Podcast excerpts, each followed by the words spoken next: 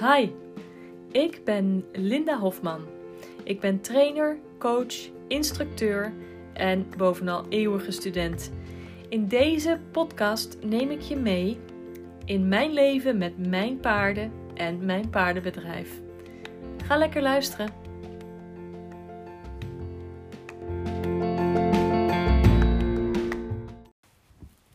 Goedemorgen. Nou, vanavond, vandaag doe ik even weer een hele vroege opname. Ehm, ik ga zo direct onderweg uh, naar Nieuwland om les te geven. En ehm, omdat het zo'n koude dag is, heb ik straks weer allemaal jassen, sjaals uh, en zo aan. En dan schuren mijn oortjes of die komen klem te zitten en dan kunnen jullie het niet goed horen. Dus daarom doe ik even deze podcast gewoon vanuit huis. Ik heb een kopje koffie erbij en Hekla ligt hier lekker te slapen. En uh, dan ga ik jullie eens even vertellen over uh, de tweede hulp. Namelijk de buitenteugel. Hè, gisteren heb ik het gehad over de binnenteugel. En vandaag hebben we het dan over de buitenteugel. En um, de buitenteugel is misschien wel. Nou, niet misschien wel. Dat is je belangrijkste teugelhulp. Het is de indirecte teugelhulp omdat je daarmee niet direct aan het hoofd stuurt, maar doordat je de teugel tegen de hals legt, laat je het paard wijken voor druk en stuur je de schouder in plaats van het hoofd. Door de schouder te sturen, um, behoud je je mooie laterale buiging, hè, dus je lengtebuiging van kop tot staart. Um, net zoals dat ik gisteren uitlegde, op het moment dat je de binnenteugel gebruikt om te sturen, dan um, ontstaat er een, een knik ten, ter hoogte van de schouders, omdat de hals extra buigt. Op het moment dat je dat met de buitenteugel stuurt tegen de hals en schouder aan, um, dan stuur je de schouders weg en um, verbreek je dus niet die mooie gelijkmatige laterale buiging in je paard. Plus dat je paard daardoor niet um, uit balans brengt en over de voorhand laat vallen. Want je stuurt de schouder, dus je laat ze echt. Eh, ja, je stuurt de buitenschouder naar binnen. Dus ze gaan ook niet vallen over de buitenschouder. Als ze dat wel doen, dan heb je je buitenbeen nodig. maar dat leg ik niet morgen, maar overmorgen uit. Maar um, de buitenteugel is ook. Is dus de teugel waarmee je eigenlijk gaat sturen. Dus in eerste instantie, als je een paard aan het opleiden bent, dan leer je hem te wijken voor druk. Die uh, manier van wijken voor druk, die ga je ook meenemen in het leren aanleren van de teugelhulpen vanaf de grond. Leer je paard dus vanaf de grond wijken voor de teugeldruk. Je leert hem wijken voor uh, de druk van een zweep, die je zeg maar, zodat je als, niet al mee te slaan, maar echt als aanwijsstok, zodat je hem ook um, in een traveermatige hulp, zeg maar, het achterbeen kan uh, pakken. Dus ook wijken voor druk, dat hij dus weg beweegt naar jou toe van, um, van de teugeldruk. En dat is best iets moeilijks voor jonge paarden, omdat je ze namelijk vraagt. Um, door te wijken voor de druk van die teugel, moeten ze verder jouw ruimte inkomen. Ze moeten jouw kant op komen als je dat van de, vanaf de grond aanleert. Dus dat is best wel iets wat ze in eerste instantie moeilijk vinden. Dus je begint met wijken voor druk door ze van je af te duwen. En um, later vraag je ze naar je toe, zeg maar. Want jij bent, um, jij hebt een persoonlijke bubbel. En zeker een paard wat je geleerd hebt jou te zien als leider, zal het best even, uh, even twijfelen of het echt de bedoeling is dat um, hij zomaar jouw ruimte in komt lopen. Dus om dat een beetje extra te bevestigen, kun je daar nog met lichaamstaal iets mee doen. Je kunt in plaats van dat je heel stijf rechtop gaat lopen en je hoofd rechtop houdt, kun je iets je schouders naar voren buigen. Iets jezelf uh, wat ronder maken in je rug, zeg maar. En, en iets uh, met, je, met je hoofd ook een knikkende beweging maken om hem echt te vragen naar je toe te komen.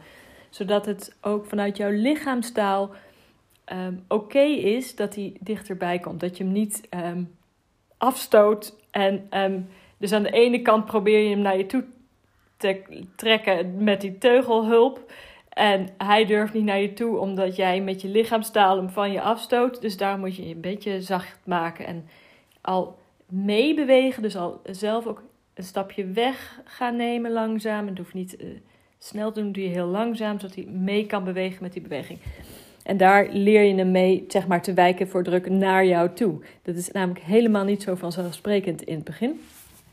Um, als ze dat kunnen, als ze op de teugelhulp, dus als jij met twee teugels in één hand kan rijden en je kunt sturen met je buitenteugel. En je, je hebt altijd een buitenteugel, of je um, nou rechtuit gaat of niet, want dan moet je gewoon een keuze maken, zeg maar. Maar je hebt altijd een buitenteugel. En de buitenteugel is de kant, de buitenkant van de cirkel, zeg maar, de buitenkant van de bocht. Dat is de buitenteugel. En die leg je tegen de hals aan, dus je stuurt niet meer met je binnenteugel, je stuurt alleen nog maar met je buitenteugel. En dat kun je altijd kracht bijzetten door je paard te laten um, buigen om het binnenbeen. Of als ze moeite hebben om de bocht te nemen en alsnog over die buitenschouder wegvallen, kun je het buitenbeen erbij pakken om een meer traversmatige uh, hulp die je paard um, echt de bocht om te laten gaan um, zonder over de schouder te vallen. Um, maar als, als je paard dat kan, als je paard gestuurd kan worden op die buitenteugel, dan kun je eigenlijk gewoon gaan rijden op een nekroop. Want een nekroop is alleen maar een buitenteugel, is alleen maar die indirecte hulp van die buitenteugel.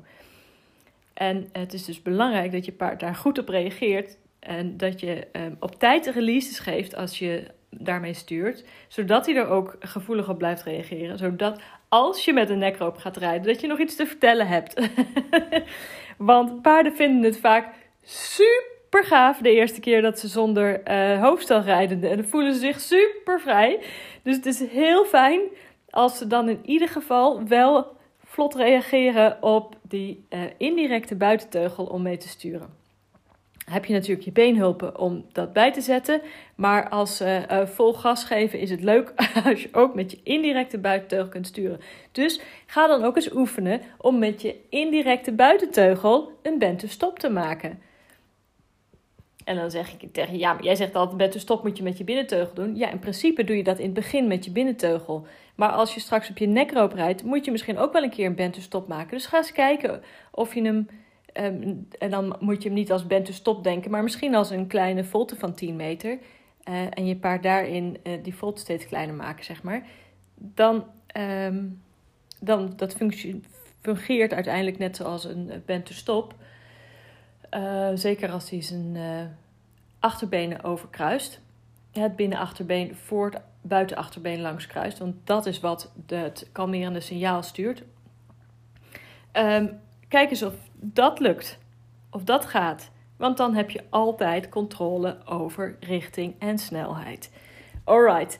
Um, iets anders is dat als je doorgaat op rijden op een nekroop, is het belangrijk dat je voor die tijd, voordat je dat. Um, voordat je erop gaat, zeg maar, eerst even vanaf de grond kijkt.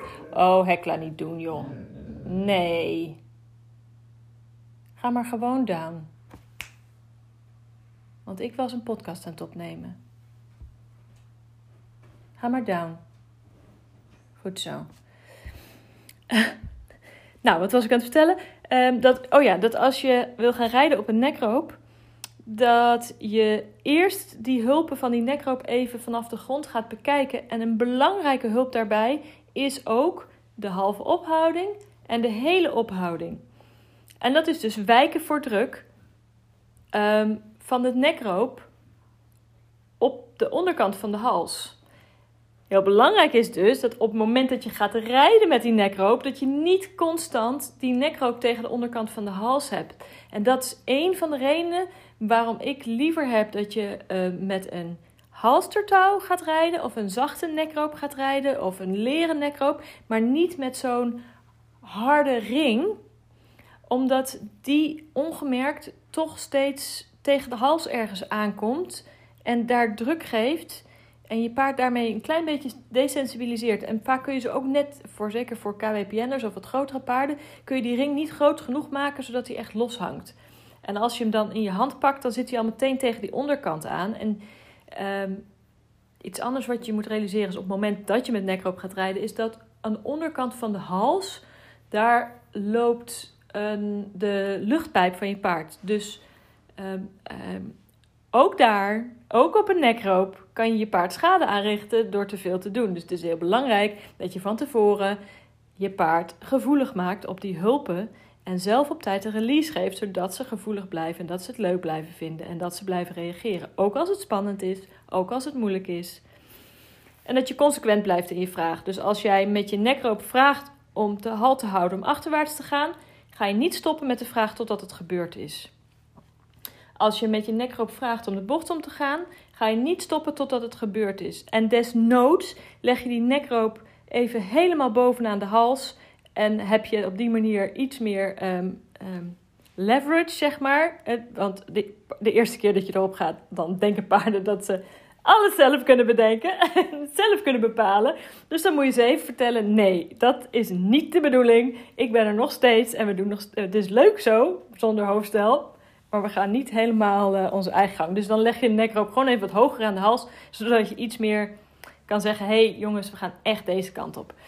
En dat kun je later wel weer verfijnen. Maar soms moet je gewoon bij paarden wel eventjes heel duidelijk zijn in het begin. Dat het niet één groot uh, racefeest wordt. Uh, omdat uh, er nu een nekroop op zit en jij niks meer te vertellen hebt. Dus um, de buitenteugel is eigenlijk de indirecte teugel. En de, de hulp die je gebruikt uh, met rijden op een nekroop. En dat is dus een wijken voor druk. En je zit niet direct in de mond, je wijkt voor druk. Het is dus ook heel belangrijk dat als je rijdt, ik heb het al heel veel vaker gezegd, maar ik zal het nog een keer herhalen, dat je je handen bij elkaar houdt.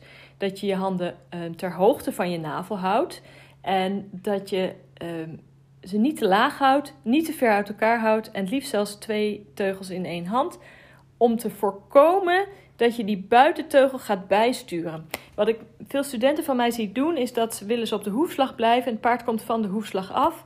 En dan hebben ze een mooie laterale buiging. Paard komt van de hoefslag af, want hij heeft zijn balans nog niet. Dus die valt toch een beetje naar binnen toe, omdat hij te veel stelling geeft of het nog moeilijk vindt. En wat doen ze dan? Dan gaan ze aan de buitenteugel zitten trekken. En dan maken ze van de buitenteugel de nieuwe binnenteugel. Halen ze de hele laterale eh, buiging eruit om hem terug te sturen naar de hoefslag. Dat moet je dus niet doen. Wat je wel kunt doen op het moment dat je paard nog moeilijk vindt om op de hoefslag te blijven, om zeg maar met stelling en lichte buiging en dan voor rechter uit te lopen, en hij komt eraf, dan maak je er een volte van. Je blijft in diezelfde stelling en buiging. Je maakt een volte en je komt terug op de hoefslag en je gaat het weer proberen. Dus gaat op die manier die spieren opbouwen. Ehm, en door uh, op een volte te lopen heb je mooie uh, laterale, dus de dat is de lengtebuiging van kop tot staart met je paard. En leert je paard nog meer het binnenachterbeen onder de massa te zetten, omdat het vanuit de cirkel nou eenmaal zo werkt.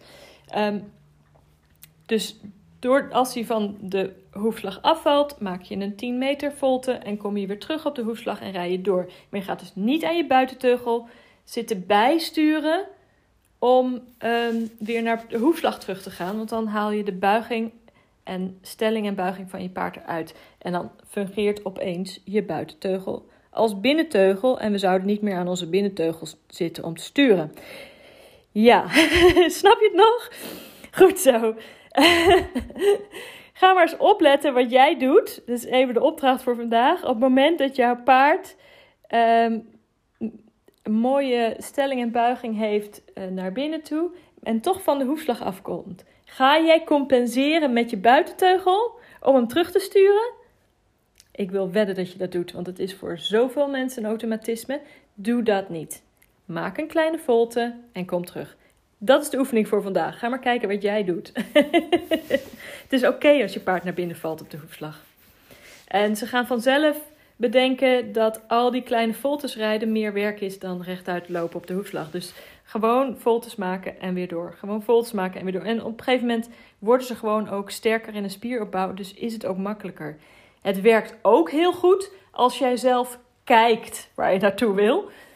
In plaats van dat jij uh, naar die oren en die manen zit te kijken en hoe je je handen houdt en uh, uh, hoe het zand in de bak eruit ziet. Hoe meer jij recht vooruit kijkt, zit en kijkt waar je naartoe wil, dan heb je al een andere houding en is het voor je paard ook makkelijker om die rechte lijn vol te houden.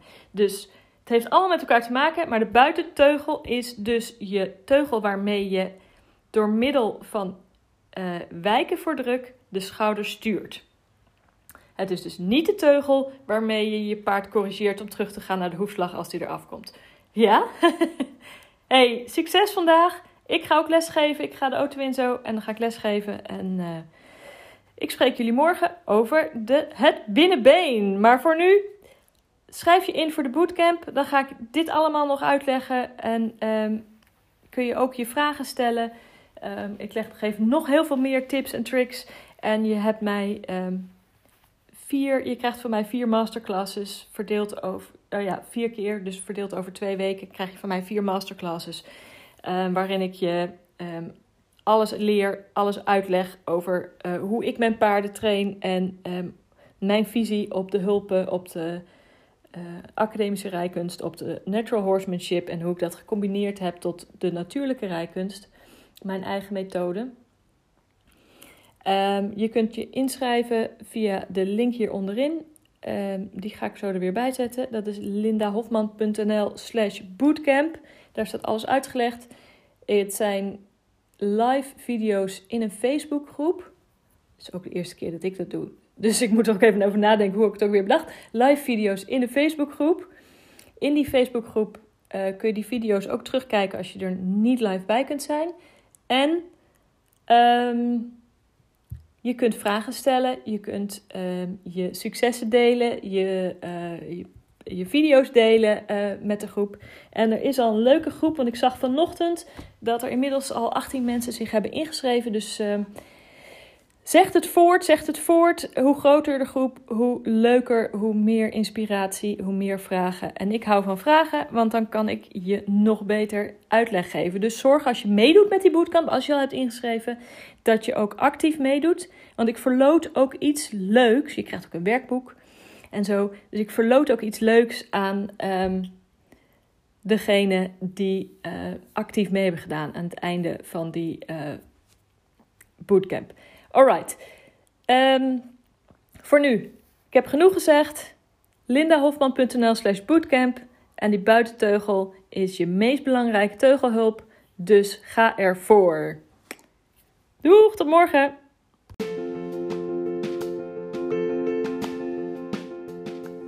Hey, superleuk dat jij deze aflevering helemaal hebt afgeluisterd. Heb jij ook al mijn e-book gedownload? Zo niet, ga dan naar mijn website www.lindahofman.nl en download mijn gratis e-book Angstige ruiters en gespannen paarden. Het is echt een aanrader voor als jij problemen hebt met buitenrijden. Dankjewel, doeg!